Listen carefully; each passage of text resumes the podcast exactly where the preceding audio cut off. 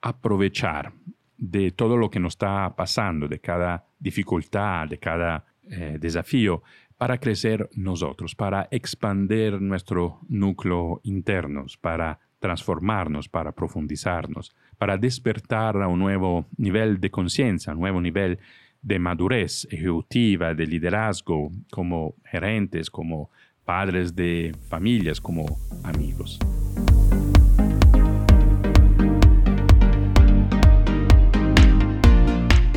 Bienvenidos a Inspira tu mente, el futuro del liderazgo. Este es el podcast eh, enfocado en tu liderazgo personal.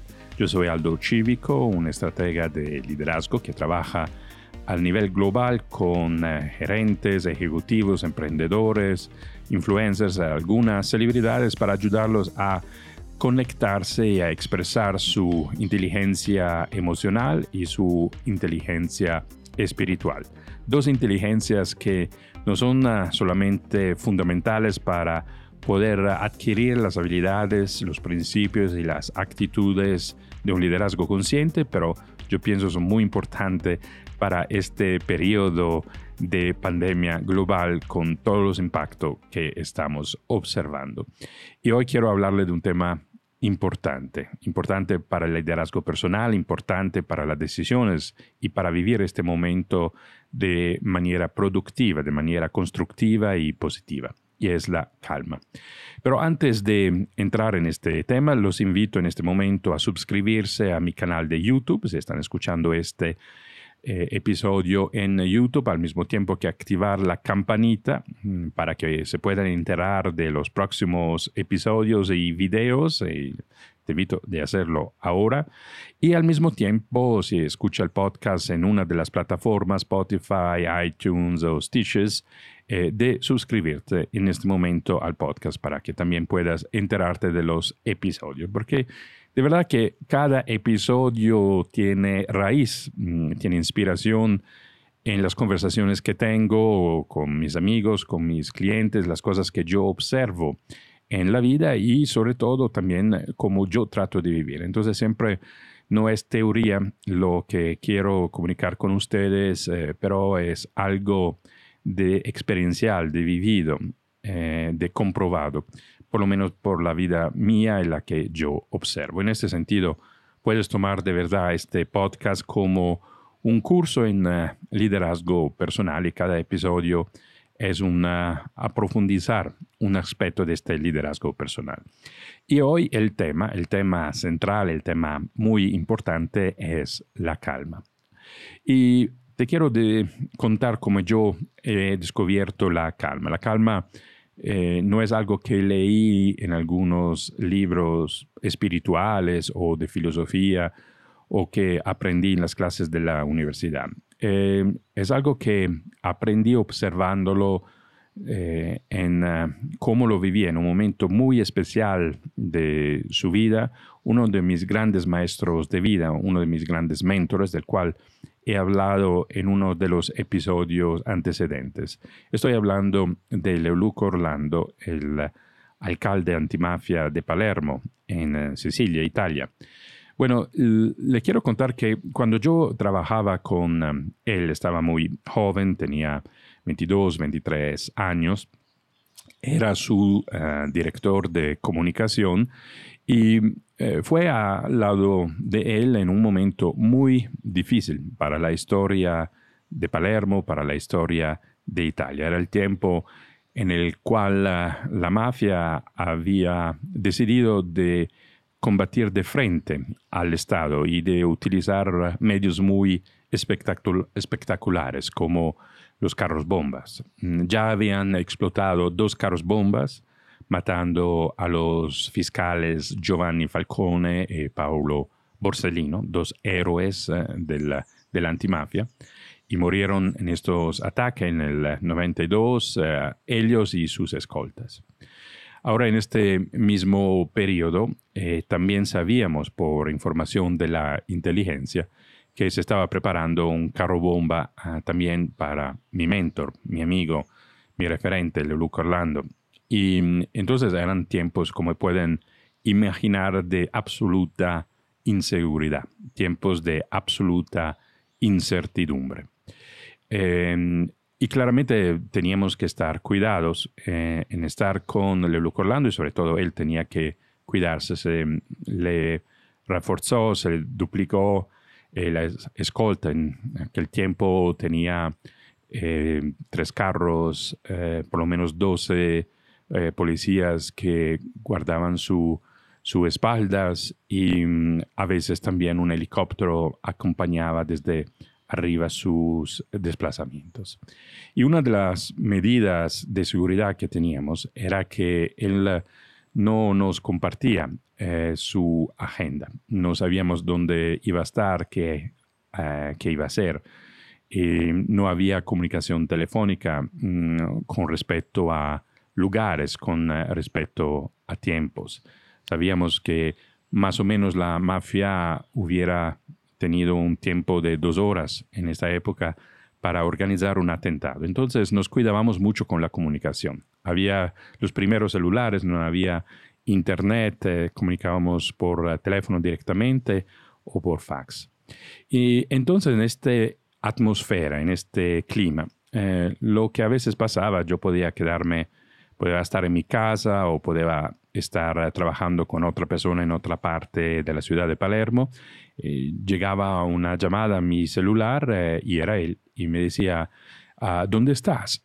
y yo le decía, bueno, estoy aquí en mi casa, o le decía, estoy aquí con el padre Ennio Pentacuda, que era un jesuita antimafia del cual estaba escribiendo la biografía.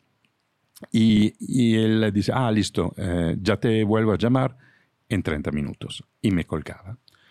Y yo no, no entendía esta llamada al comienzo, porque me llamaba y me decía, colgaba para después decirme que iba a llamarme.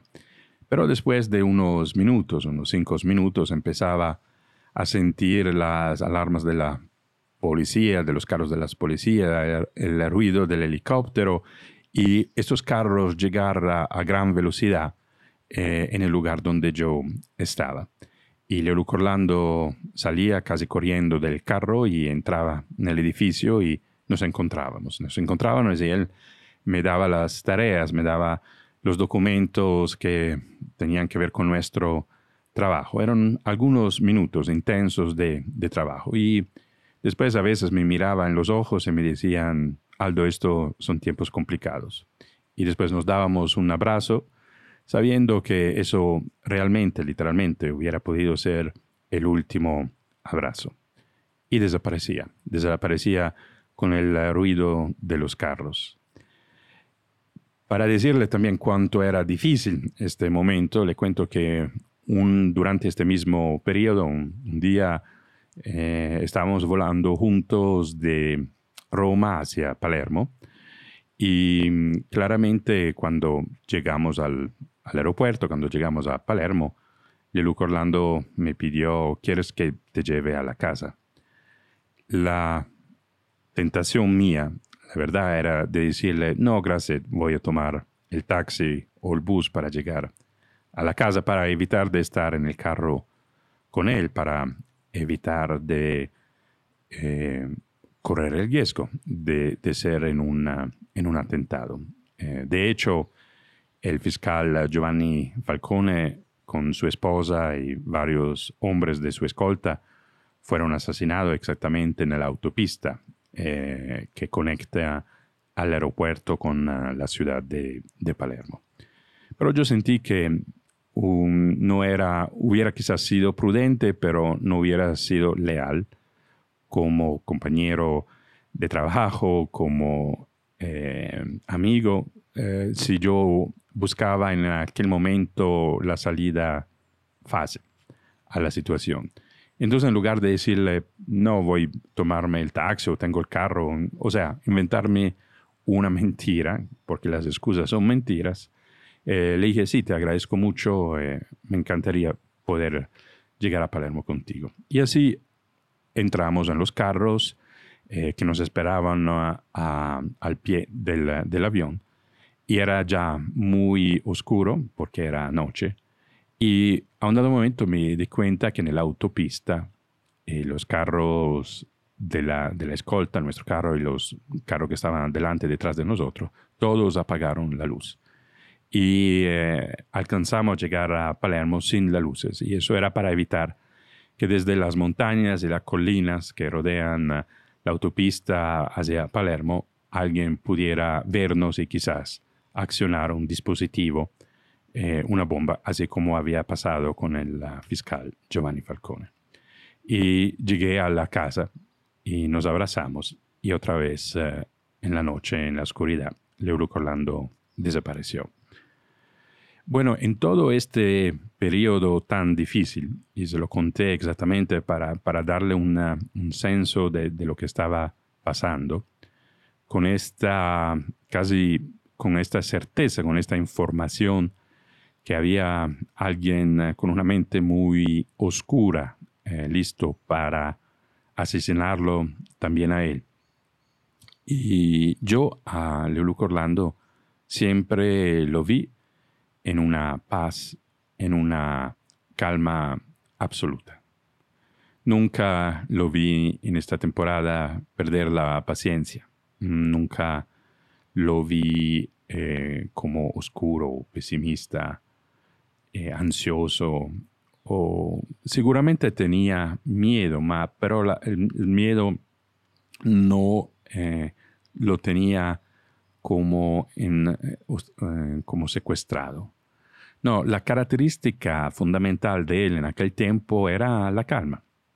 Y de allá que yo de verdad aprendí que los grandes líderes, los que han transformado las historias, los que han dejado una huella profunda en la humanidad, son personas que siempre han mantenido la calma, independientemente de las circunstancias que se tenían y que se encontraban a vivir. Eh, calmo fue Gandhi durante los años en el cual luchó a través de la no violencia para liberar a su país eh, del colonialismo de Inglaterra.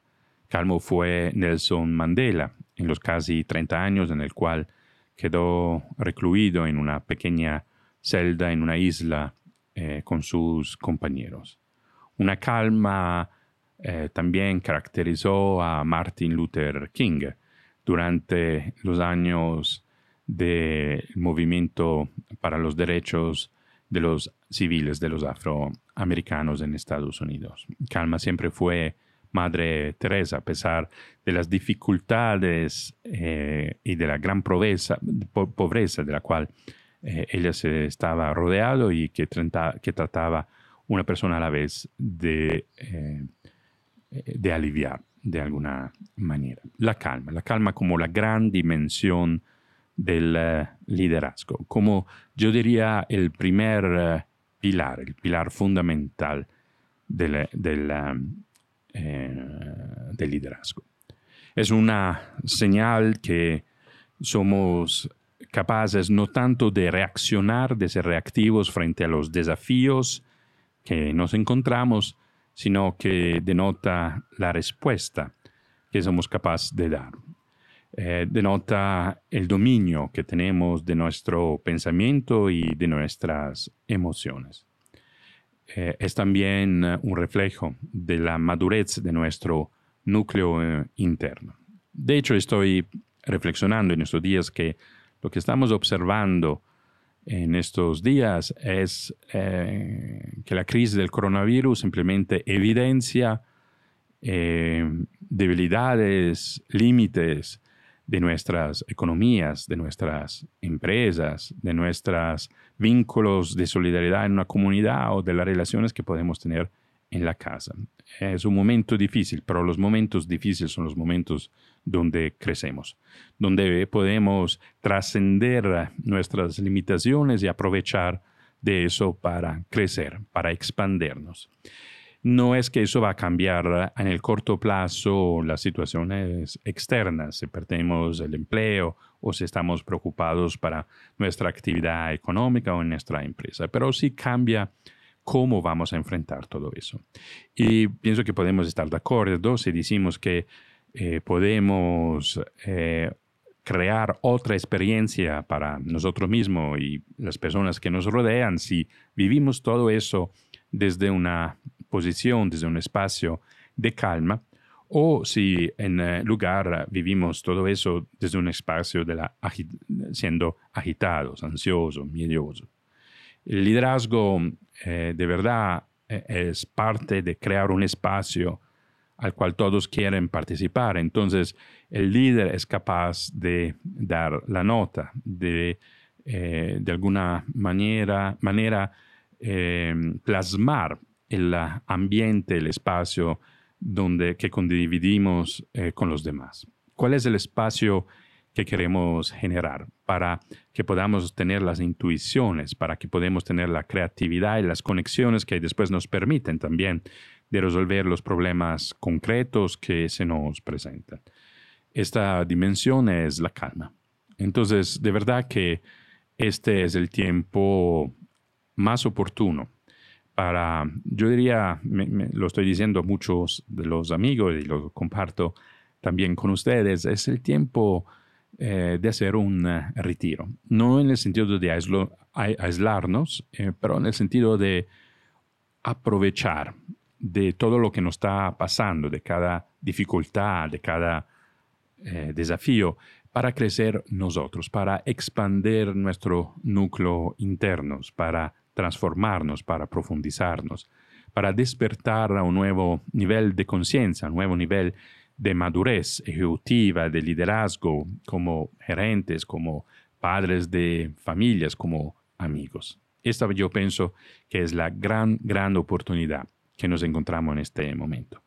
Y para ayudar a esta dimensión de la calma, que es también un entrenamiento mental, eh, además que un concepto y un valor, eh, en este periodo estoy liderando y facilitando dos, uh, dos veces a la semana un grupo de meditación para tiempos difíciles, donde nos encontramos varios de varios países de Latinoamérica para meditar juntos durante más o menos 30 minutos.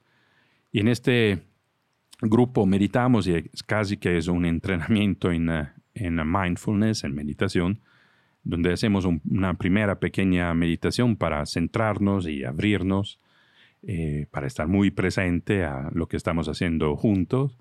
Una, enseño siempre una técnica de respiración y de relajación y terminamos después con una meditación un poquito más profunda. Y de esta manera, si lo hacemos por lo menos las dos veces a la semana en la cual nos reunimos online para hacer esto en grupo, al, mismo tiempo empezamos también a entrenar nuestro cerebro a la calma. Empezamos a construir eh, estos caminos neuronales, las sinapsis que nos permitan de acceder a la calma, y a tener calma. Y desde la calma seguramente tenemos más lucidez y tenemos más claridad para tomar uh, las decisiones días a días, quedándose y estándonos en el presente, en el aquí, en el ahora, en lugar de ser ansiosos por, uh, el, uh, por el futuro. Si quieres participar, porque esto es absolutamente sin costo a estas meditaciones, me puedes escribir a mi WhatsApp, que es el 57 para Colombia, 317. 372-3638. Ripeto el número, 57 para Colombia, 317-372-3638.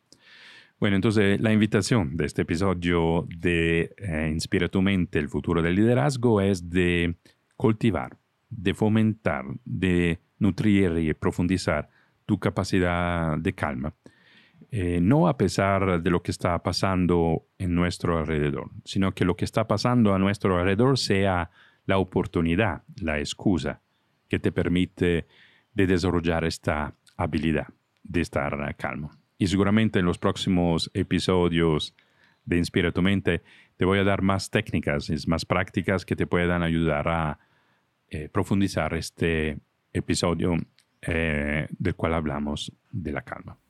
Te agradezco por la escucha. Como siempre, te invito también a compartir este episodio con todas las personas que piensan, eh, necesitan y escuchar a este episodio. Te invito a unirte a los grupos de meditación online los martes y los viernes a las seis y media hora de Colombia. Y al mismo tiempo, si quieres recibir mis correos, eh, también puedes ir a la página web del podcast, uh, inspiratumente.com y allá suscribirte a la newsletter y estar enterado de los episodios de podcast. Muchísimas gracias. Gracias por uh, seguirme con lealtad. Bienvenido a los que me escuchan por la primera vez y nosotros volvemos a conversar el próximo martes.